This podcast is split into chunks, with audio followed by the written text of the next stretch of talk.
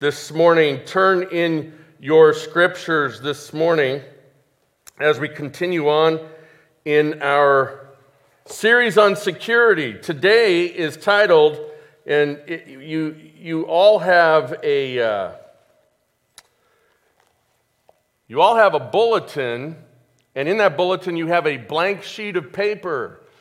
That is there so that you can run quadratic equations and theorems on solving all things vaccine related. No, it's not for that whatsoever.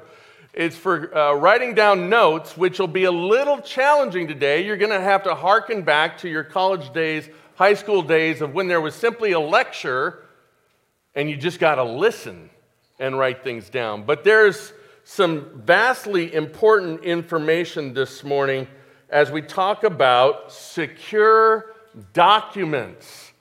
Secure documents. We're going to start back with our passage out of Psalm 40. This is our theme passage for our entire ser- uh, sermon series. And I can relate to this passage deeply based off of events in my life, past, present, and future. Let me read to you again from Psalm 40. I waited patiently for the Lord. He inclined to me and heard my cry. He drew up from the pit of destruction out of the miry bog and set my feet upon the rock, making my steps secure. He put a new song in my mouth a song of praise to our God. Many will see and fear and put their trust in the Lord. Amen. Let's go before the Lord and ask that His Spirit would open the eyes of our heart today, that we might glean some value to what we're looking at and examining in a very uncertain time. Right? We have such an uncertain time. How many of you have have already been all over the internet investigating whether this vaccine is safe. Right? Yeah, yeah. Some of you are like, I don't want to admit it, but okay. Right? Or you've talked to your doctor, or, or how many of you refuse to take that medication that's listed on TV late at night because the side effects and damages comprise of two thirds of the commercial, so much so that you forget what it was for in the first place? right? Information, information, information. What we're looking for is security in information. So, for us as believers in Jesus Christ, where is our security? How are our steps made secure? It is through God's instruction. Amen? Let's open with prayer. Father, we ask and beg of you that you would equip us with every good thing Today, Father, I come to you with the full assurance, the security, knowing that your word will speak. Even if our man made processes and technology and how we stumble around sometimes just doesn't work, it crashes. It's not super secure. Yet the word of God stands. So today, we are already secure in our steps moving forward in our service. There is no need to worry. Speak to us. To you be all glory, Father. Amen.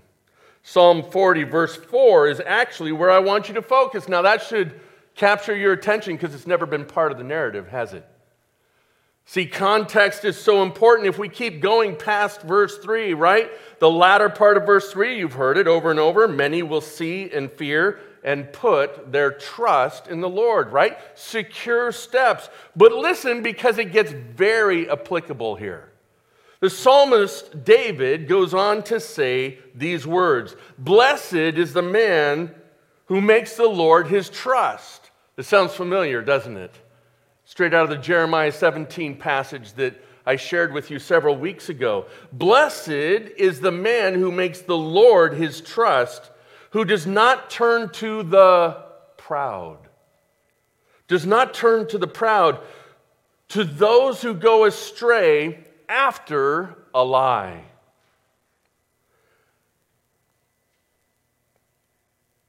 It's happened, folks. that dreaded moment in my life happened this past Monday. I appreciate your prayers. I think your prayers got me through it. 2 p.m., Monday afternoon, I had my first physical in 22 years. And it was not good. As a matter of fact, I got lectured. I kind of knew a lecture was coming because I believed in lies. I believed in lies. I was proud. Look at me. Aren't I a specimen of physical beauty and health? Thank you from the front row. if you didn't catch that on the broadcast, there was a resolving amen from the front row. We got about two minutes in, and we got to the one point I was dreading. No, not that. That happened later, and I dread that too. No, this had to do with a cuff, some squeezable air, and something to do with my heart. And when silence struck the medical assistant, and they walked out of the room with their ha- head hanging low, I knew I was in trouble. The doctor came in, looked at the chart, and said, So, have you been taking your blood pressure medication? And I was so excited to tell him that I had researched how blood pressure medication is a farce, right? You've read that stuff. Blood pressure medication is a farce, and actually, you make your body dependent, and, and there's these side effects to it. And in fact, I don't feel any different when I'm on it. There's that proud part. And then there was the lying part. You hear how I'm connecting this to Scripture? And then he came to me with secure information, real data, undisputable data, and said, You are at level two hypertension. And I said, Do you know I'm a pastor? Thank you, Mike, from the front row. I'm still in denial that this has anything to do with my actions. And he said, your numbers are 161 over 101. And I said, Is that bad? I don't even know what good numbers are. And I proceeded to get a lecture for about 10 minutes. And then I agreed, okay, I'll go get. And my wife was at the pharmacy within 15 minutes of my appointment getting my blood pressure medication. I will let you know you can all breathe easy. Plan on being around for quite a while. I'm already down after four days, I'm already down to a healthy 138 over 89. I know, shocking, isn't it? You know, don't you feel more secure for the health of your pastor already? I know my wife does. I still don't feel any different. But you know what's fascinating is we use this technique all the time in our life. And then suddenly, when the heart attack comes and we're laying on the ground and it's our last few moments, we're saying, I, I don't get it. I felt secure. I did my homework.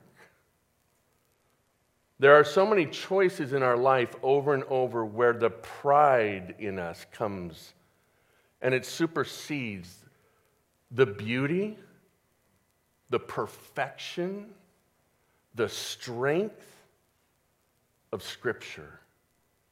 And so often we don't even bother appealing to Scripture because we already have got it figured out, don't we?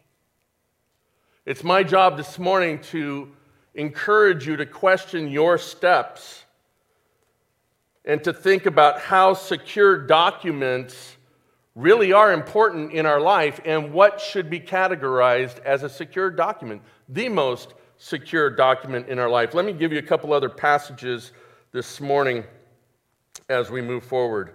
See, Brian, there's no reason to worry. I downloaded for the first time ever, just on happen chance, my PowerPoint right here. Oh, wait a minute. It's up. Look at that. Miracles happen. Psalm 119, 105. You're familiar with this passage. Your word is a lamp to my and a light unto my secure steps. Proverbs 3, 5, and 6. I'm, I'm hitting some of the early passages we would have memorized in our Sunday school or as an early believer. The writer says, Trust in the Lord with all your heart and do not lean on your own understanding. In all your ways, acknowledge him, and he will make straight your what? Your paths.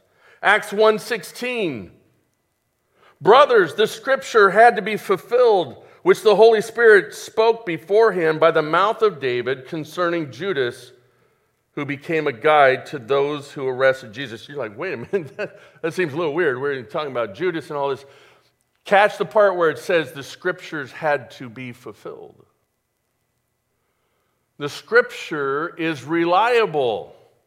Even when it's difficult to ascertain, it is reliable and based off its fulfilled prophecies, based off its fulfilled promises that are so challenging and so difficult on so many levels. It is virtually, virtually statistically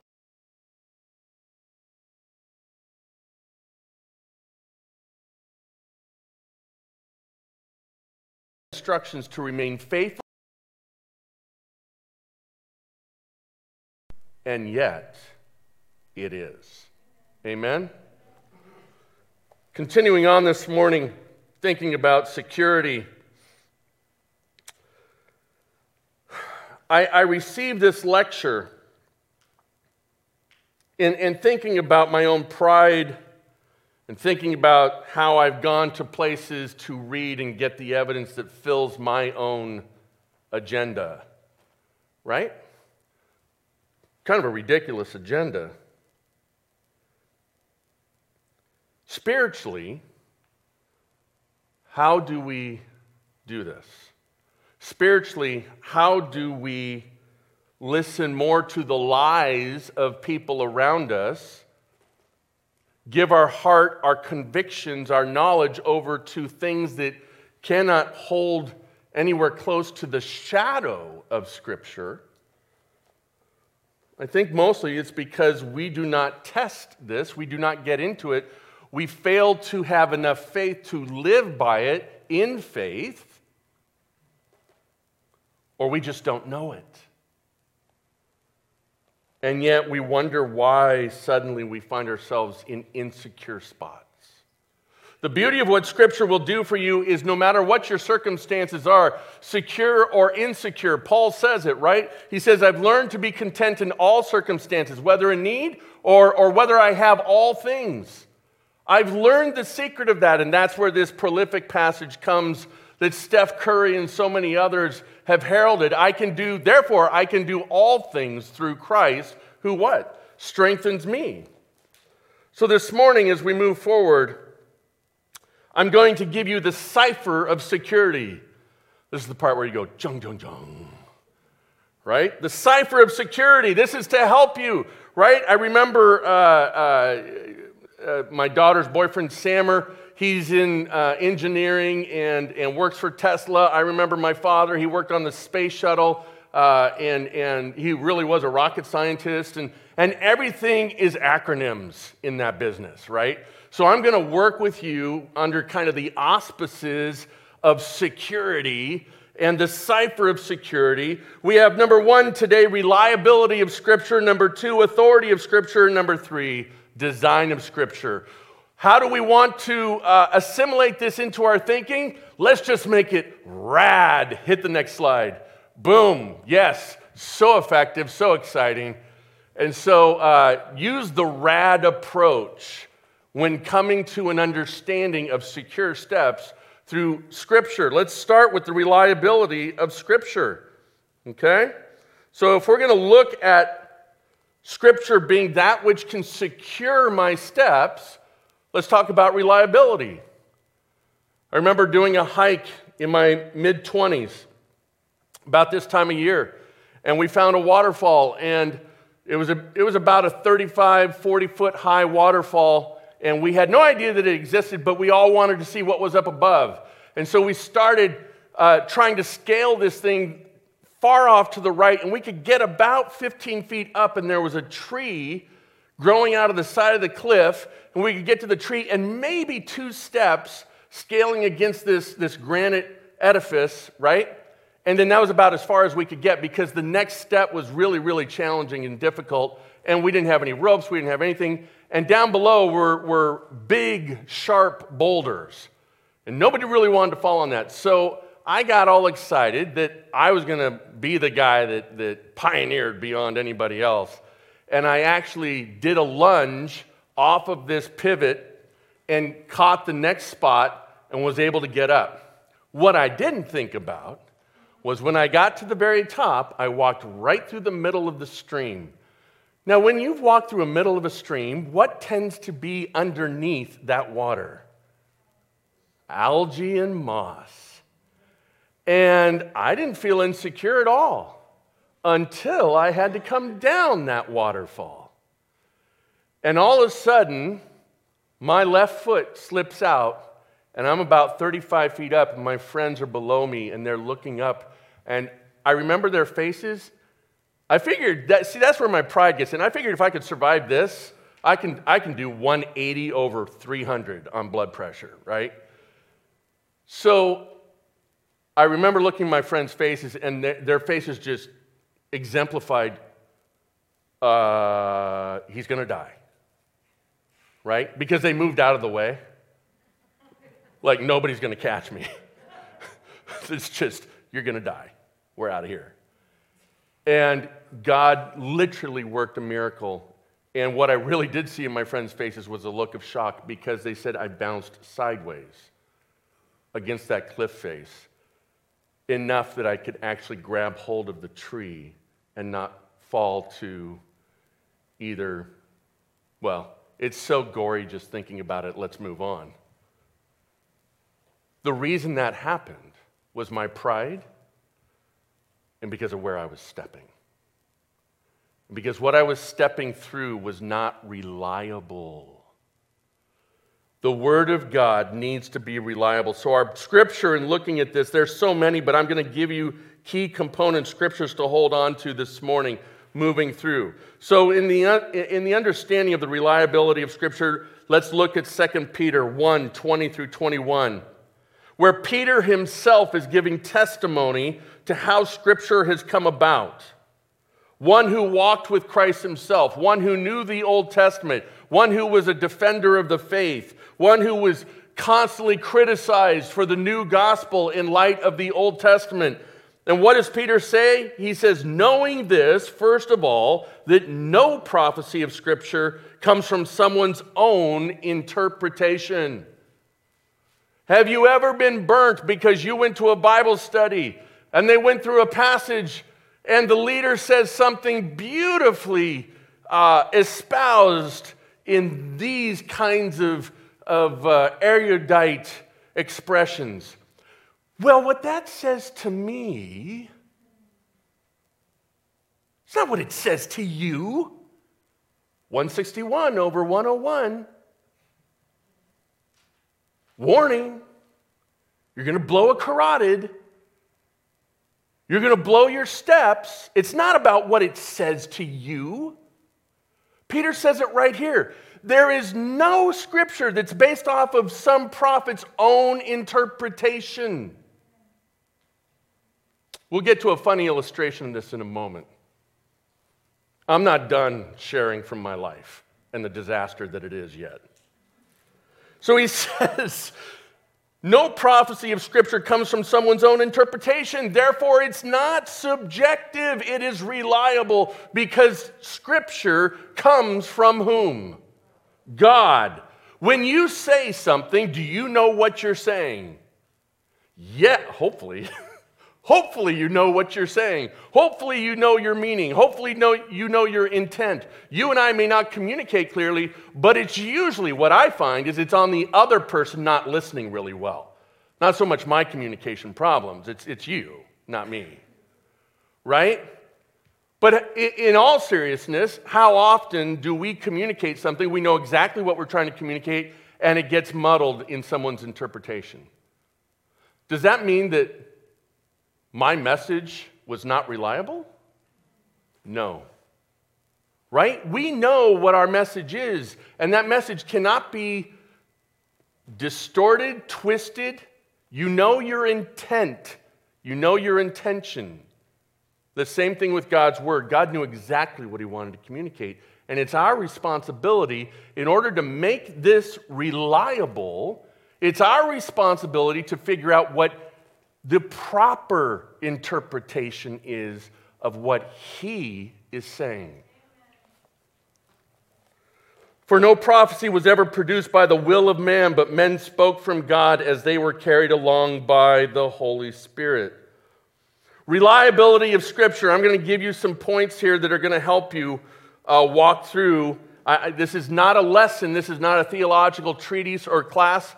If it were, I would go through every single point, and there was, this would take till May for me to be able to give an accurate description. But this is the part that you write down and you research away from here. Number one, Scripture is self evident. If I tell you I'm 180 pounds wet, do you believe me? Why are you laughing, Bill? That is not a reliable statement. Now, if I were to tell you I'm hot up here, because I'm wearing this wonderful Valentine's Day gift from my wife because I love her? Do you see the evidence? Do you see the sweat on my brow? Is that reliable? That's called self evident. That within the scripture, the scripture itself gives evidence. It is consistent all the way through with its own message. It doesn't contradict, by the way, textual criticism. That's the first thing that you hear from individuals that want to discount the scriptures, right? is that there's what? Inconsistencies. No, there are not inconsistencies. Right? One of the most famous ones has to do with the uh, four Gospels. That you will hear two uh, uh, of the writers, maybe Mark has his own opinion, and, and maybe Matthew has his own opinion. But when you look at those different accounts of the same situation, they don't actually contradict one another. They may not tell the story the same way, but if you all go through the experience today, you know, Brian's going to go home and he's going to he's going to call up a friend and he's going to have to vent, right? And it's all going to be about how the electronics didn't work. Where Victoria is going to go home and say, "Pastor Jeremy was on point today." Both things are true. so when it comes to this criticism that there's inconsistency in scripture and they want to attack, they're not doing their homework. Because that argument has been out there for a very long time, and if it held water, the scripture and our faith would be over. It would be done. Do we get that? So, therefore, self evidence is just one key component that Scripture is reliable. Next, textual criticism, variance. What does this mean? It means going into the Greek, it means going into the Hebrew, it means looking at the historical, the archaeological, and saying, is this an accurate interpretation? What we have in our hands, is it accurate? What is fascinating is, again, the proofs that, that when we ended up with uh, the King James Version, uh, there were X amount, and, and, I don't have the numbers immediately right now, but let's just say we had 300 uh, texts that were found that verified Scripture, right? So, so we take the King James Version, comes from the Vulgate, which Jerome translated from the Septuagint in, in roughly 400 uh, AD, right? Sorry, I haven't said that in a long time. And, and what happened as a result of that is you have this translation that, that one man does, never a good idea. And then what happens is you have multiple documents and manuscripts that are found through archaeology in the past century. And when you get those 300 manuscripts and textual critics go over them, and they, they arrive at this understanding, scientific, undisputed, data proves it, that the only variance, and the variance, what, what does that mean, a variant? That means a difference, a variation, right? The only variations are around simple things like punctuation or a conjunction word. Or maybe you have the instead of God, right? Or, or, or, you know, something like that. It doesn't change the message. Take all of those variants and add them all up. And what they found was what you and I have out of the King James Version is 98% spot on. Now, let me ask you a question to deal with secure steps. How many, don't raise your hand, we're not going to out anybody.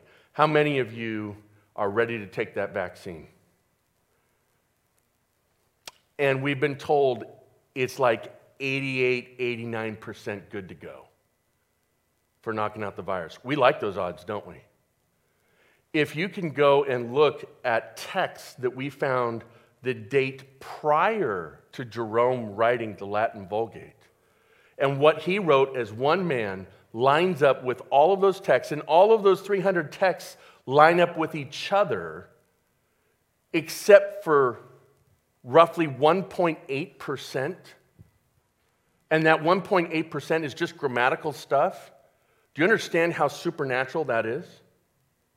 Now I'm going to blow your mind. Take that 300 and extrapolate it out to over 600,000 examples that have been found in the past 25 years. And that statistic still holds true. As a matter of fact, it's gone up because the amount of manuscripts and documents that they have found through archaeology. Is your Bible reliable? It is more reliable than any history that you have ever read. It is more reliable than any science book you have ever studied. And it has proven itself supernaturally, even in the face of textual criticism. Just to share with you how important this is that words matter. Because if we didn't have an accurate translation, we would be all over the map as far as truly understanding God, wouldn't we? If we don't have the accurate description of who God is and his expectation and purpose for his people, we're going to be all over the map and we're not going to really know who God is. So words matter. I learned this lesson last night. I was in my backyard yesterday and I, was, I had my headphones in. I was trying to talk to people while I was doing a, a backyard project, right? We have this water feature that uh, is more uh, a burden than it is a joy. Um, it's a great joy when everything's good and clean, but it was quickly becoming a prop for Swamp Thing 6. And I had been saying for about two months, I need to get out there on a Saturday and clean this. So you have to drop a pump in, you have to, you know, pump out the whole thing, and then you have to get the sludge. And I swear to you, something popped up to me while I was standing in the middle of all that stuff and was moving. And uh, you don't want to know what I looked like when that happened. But got that all cleaned up and then got clean, fresh water in there and got the clarifier in there, flipped on the switch, and, and it was going. And, and then I got home late last night, like, I don't know, eight, not too late, eight, eight o'clock. And uh, I, I, reset the lights on it because the rainstorm had tripped the, tripped the breaker. And, and so I turned on the lights and I wanted to turn on the waterfall. And, and, and my wife said, It's been on all day. I said, I fixed that thing. I've been gone all day. I want to see it work. So I told you know who, because my son set up the technology where you can just say, Al, Exa, turn on waterfall, right? And so it goes on, which is great. Last night, we're wrapping everything up. It's time to go to bed, time to turn off everything. And so I say, Alexa, stop the waterfall. Nothing. Alexa, stop the waterfall. Now, that's pretty clear to you and I what I'm asking for, right? Why can she not get it? Alexa, turn off the waterfall. No, no, I'm sorry, stop the water. So then I go into the room to look face to face at, you know, her. Alexa, Turn, uh, stop the waterfall. And then I hear from the other room this angelic voice say, um, It's turn off the waterfall from precious Nancy. And in that moment, I did not want, so I said, Alexa, stop the waterfall. I didn't want to admit I was wrong. So then I said it so I could just run out of the room. And I was like, Alexa, turn off the waterfall. And, and I just ran away so I didn't have to face the humility that I didn't have the words right. And grandma's sitting there laughing on the couch for 10 minutes because I'm going through this act of futility. My words were not reliable. My friends, words matter. And the words in Scripture are reliable. 98%, over 98%, reliable. And the only variance had to do with punctuation and, and some conjunctions. That is amazing. Archaeological evidence. I'm going to give you some words here. You're going to need to look them up. The Gilgamesh account, the Lachish account, Hezekiah's tunnel. There's a dispute that was happening by textual criticism criticism uh, in the 60s, 70s, and 80s wanting to discount the book of Daniel because there's a king's name listed in there that does not appear in the Babylonian records or the Assyrian records or the Persian records. I studied this probably five, six years ago, so I apologize. I don't have the names, I, I can't remember exactly, but I'm going to give you the, the, the, the, uh, the essence of it. Through archaeology in that region, I think it was in the late 90s, they uncovered a stele that had the name of this individual that German theologians were using as proof that Daniel should not be part of Scripture. Because it's in Daniel, but it's not in any of the histories of Assyria, Persia, or Babylon. And right there on the side of the stele, the name appears in archaeology. Do a study sometime. Just Google top 10 archaeological finds that prove the Bible. There are so many ways that our scriptures could be proven unreliable, and yet they have not. How can you have secure steps? One, focus on the reliability of Scripture. Do we have that video? Can we roll that video? Okay, let's try this.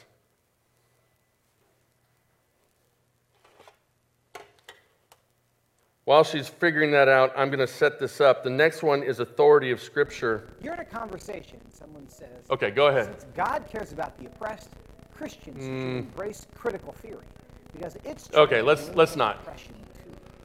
We're trying, folks. We're trying. Um, so the next one is the authority of Scripture. By the way, I, I don't have time. I don't have anything. Y'all need to throw a brick at my head or something, or a you know a blood pressure thing or something. yeah, yeah. I'll take a pill, brother. Okay. So back to the cipher of security. The next one, if, you, if you're keeping up with the acronyms, it's the authority of Scripture. And the scripture I want you to hold on to here, Matthew 7, 28 through 29. And when Jesus finished these sayings, the crowds were astonished at his teaching, for he was teaching them as one who had authority and not as their scribes. We go on to look at another passage, 2 Timothy 3 16 through 17, under the auspices of authority of Scripture. All Scripture is breathed out by God and profitable for teaching, for reproof, for correction, and for training in righteousness, that the man of God may be complete, equipped for every good work. Have you ever been in a situation and there's a crisis and nobody knows who to look to? And maybe somebody looks at you and, and you're like, uh uh, I don't have the authority to make that call. We have insecure steps in moments of crisis. And maybe we have those insecure moments because Those authorities that we submit ourselves to have not been faithful. They're not reliable. And so we bounce around underneath from authority to authority to authority to authority. What causes you to make the decisions you make? Is it Scripture? And do we see Scripture as reliable to be the, not a, but to be the authority in our life? How does that even work? Let me give you a taste of it. Number one, you have to believe that it's breathed out by God. The scripture is actually the words of God and that it is profitable for teaching. How many of us have walked out of a class and said, Wow, was that profitable? If you did, you were able to remember that class right now, weren't you? Now, take it up to some training. There are moments where we have had some training and felt that way, and we can remember it. What made it so significant? Because the authority that was sharing the information with you, the documents with you, was reliable,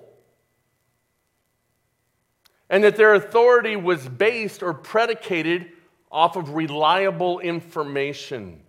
And because where that authority steered you or guided you to was profitable for the situation, for others, or for yourself.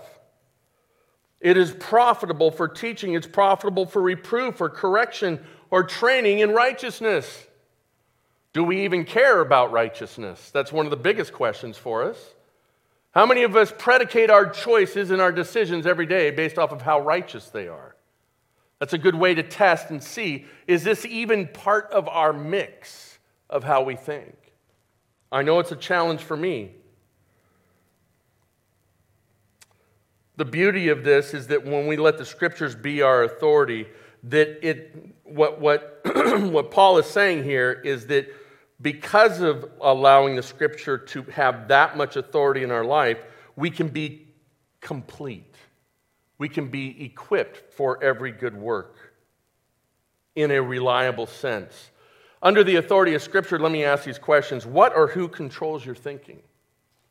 Let's go back to my little tete a tete over on the north side of Concord on Monday around 2 o'clock. Right? There was a doctor there thinking, What are you thinking? And he started to ask me a bunch of questions to try to figure out. And the next thing I know, he, he's hinting at the fact that maybe I'm not taking my blood pressure medication because I can't afford it. So he goes into this long explanation saying, these things, I can get you 100 pills for $10. Can you afford that? I'm like, that's not the issue. Really, the issue is we tried to get it renewed a year and a half ago, and you weren't available. And so I just stopped taking it and was trying to renew and never got around to it, and I don't feel any different. Isn't that how we make our decisions? Isn't that the authority in our life, is how we feel? It's a ticking time bomb. And that's what my doctor was trying to say to me.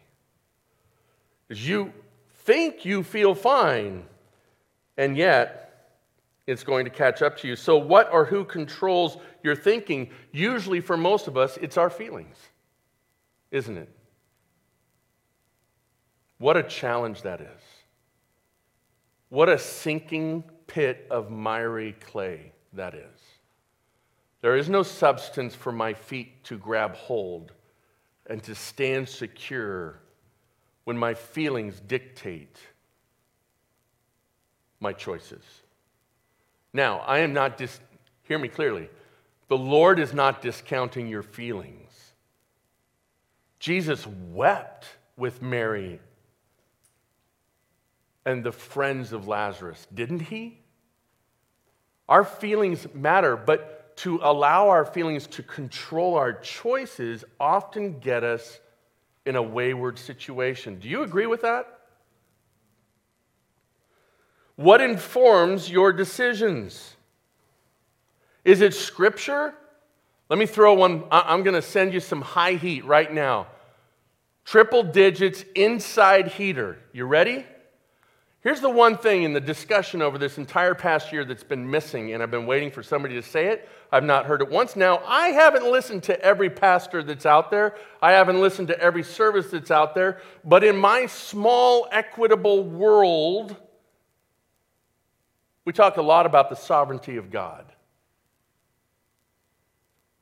Isn't it amazing that we talk about the sovereignty of God when it's convenient? But here we are with all these chairs spaced out, half of our church at home, churches all over feeling damaged. We're wearing masks. Let me ask you a question. If you believe in the sovereignty of God, do you think He's marked out your days? How many have even quoted that scripture? He's numbered our days on earth. You think a mask is going to give you one hour more than the Lord has intended for you? Oh, shh, Pastor, don't talk about that. Don't talk about that because we don't really have an answer for it. Let me give you the high heat inside. How convenient. And let me just say this because it seems hypocritical, hypocritical because your church leadership has done what we can to obey the authorities because we see that as reasonable. We see it as reasonable because it's a biblical authoritative statement. Whether I agree with those authorities or not, our main concern has been your health and not putting you in danger. Moving forward, we have some very important things, and you all need to listen. Some of you we know are staying home because it's convenient and it's easy. God has not called you to convenience. He has called you to pick up your cross and to be the church. Some of you, there's a good reason to stay home. Please hear me clearly on that. But if there's a sense of laziness by the church body and you're not fulfilling your purpose as the church, then the enemy won. The enemy came in and he stole the church away. There's a reason why we have taken the position we've taken. But we're looking forward to being able to maybe even purchase some medical equipment that will clean this room out in just a few short minutes 99% of all viruses. And this will be one of the safest places you can gather, probably even safer than your home. What will be our excuse then? When I think about the sovereignty of God, 1968, Hong Kong flu. What did they cancel in 1968? By the way, I believe in science. So, anybody who wants to take issue with me or umbrage with me and what I'm saying right now, I'm basing this off of fact, data. That's science. What did they close in 1968 based off the Hong Kong flu? Nothing. By the way, I can hear the tension in my own voice. You guys okay so far? Okay. Closed nothing. How many people died from the Hong Kong flu? One million people in the US. I just looked on Thursday how many people have died from the coronavirus or COVID 19 in the US 500,000.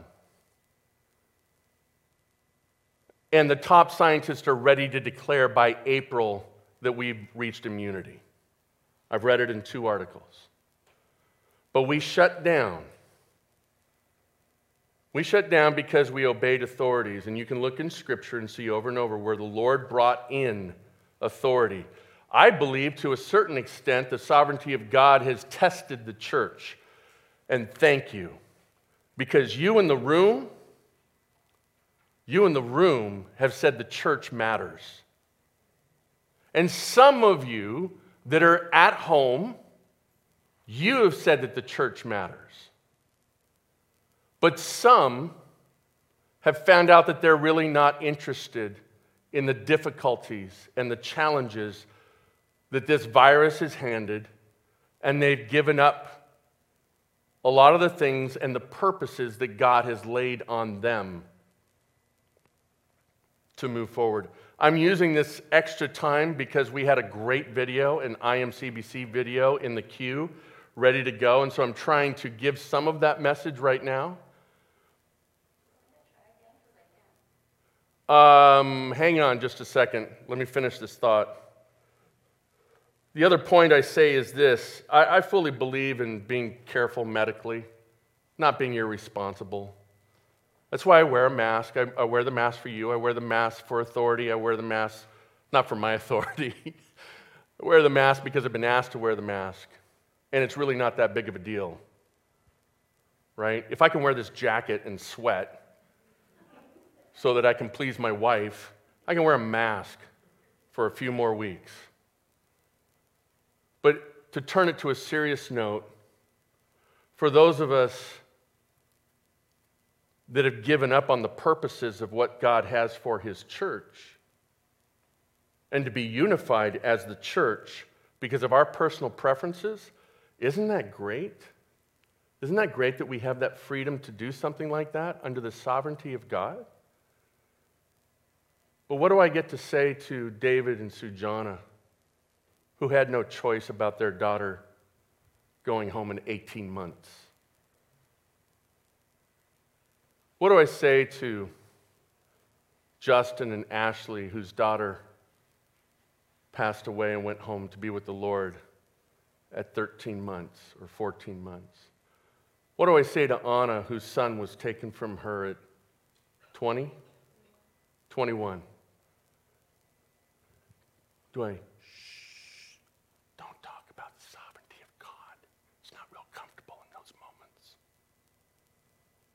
Isn't it amazing you've not heard anything about the sovereignty of God for the church in context to all that's happened? I'm here to tell you God is still with us. He is faithful and He is still with us and He is still sovereign. That doesn't give us permission to act irresponsible or unkind or to disregard authority,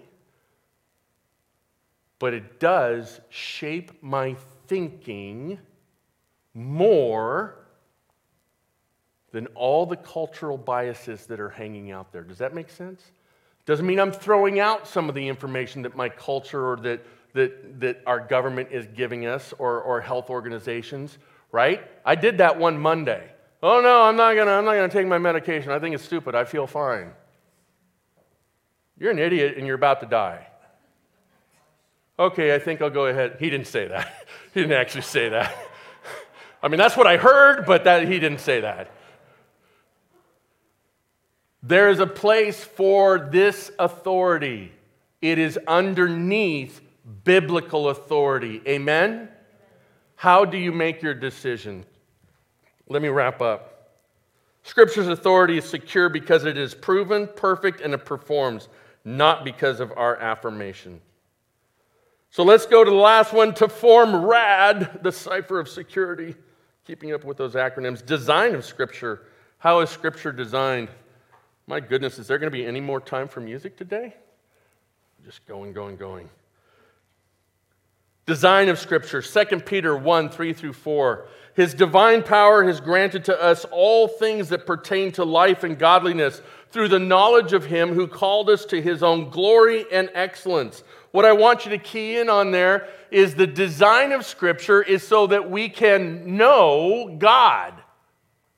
This is one of the best passages ever for you to memorize or to hold dear to your heart because it's saying what? His divine power has granted. Have you ever had something granted to you? Let me help you out real quick.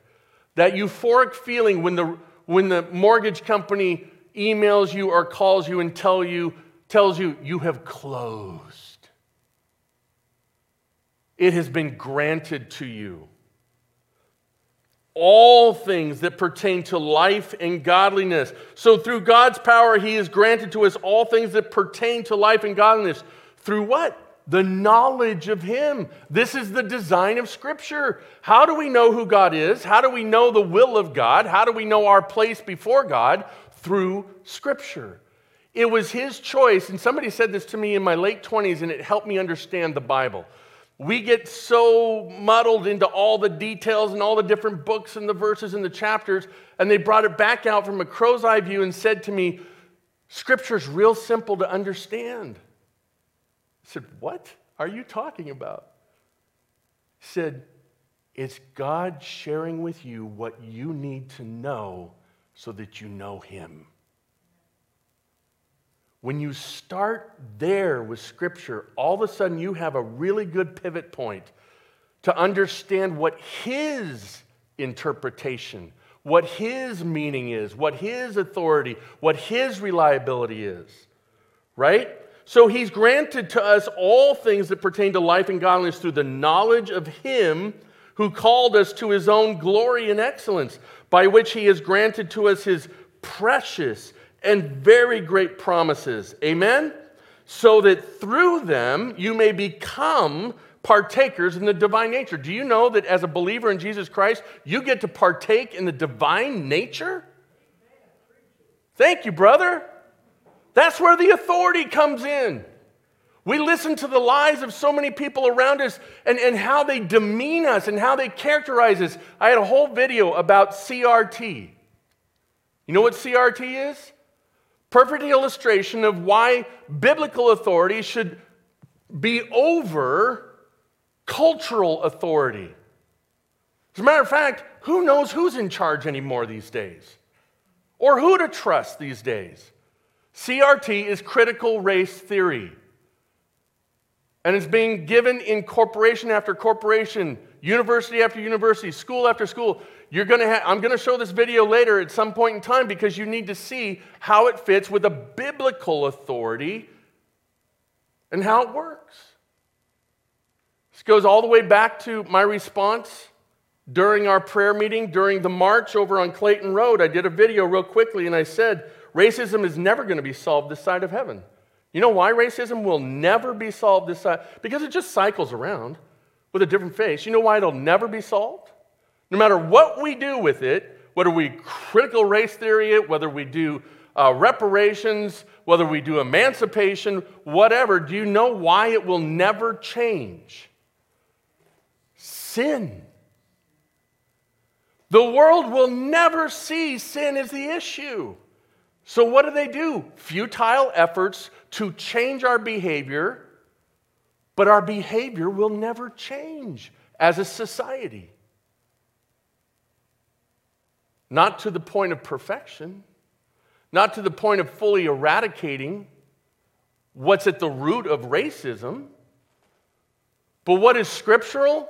Now, there's, there's, uh, there's now Therefore, there is neither Jew, nor Greek, nor Scythian, nor barbarian, nor male, nor female. In Christ Jesus, we are all what? One. That's biblical authority.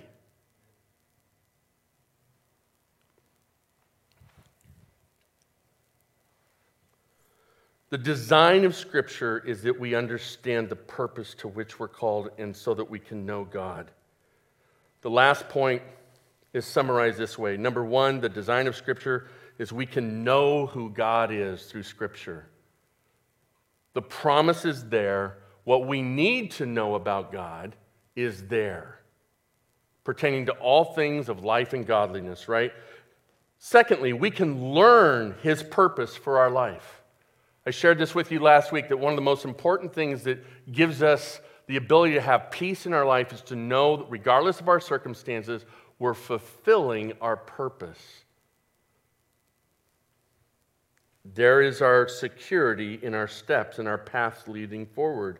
We can participate in His power and glory. In close, let me just share with you we had one of our church members come to us two weeks ago, the first service we were back, and asked for prayer because she's in an immense amount of pain continually over and over and over. And she asked if the elders would, wouldn't pray for her or pray over her for healing of this pain. And I was overjoyed because here's, here's why we're together. We could have prayed from far, and we were praying from afar. You know what that request said to me? Prayers from afar wasn't good enough for me. I know you're praying for me, Pastor, but I want to be physically present. I want the elders to be physically present to pray over me. And Brad and Hanny and I got to pray over this individual. She contacted me two, three days later via email. And there were some all caps in that email saying, For the first time, I've been pain free since the moment you guys prayed for me. His divine power has granted to us. We get to participate. And you know what? That's going to lead us into greater efforts of prayer. Should it not? Greater efforts of prayer because those secure steps change lives. That's the path we want to walk down. So, what documents are you paying attention to? Which ones are you reading? Don't read the ones that are lying to you. Don't read the ones that you pridefully hold to and espouse. Hold to this document and the, the bookmarks that fall out of it. Hold to this document. That's not a picture of my doctor, just in case you're wondering. He didn't, that doctor looks compassionate, doesn't he?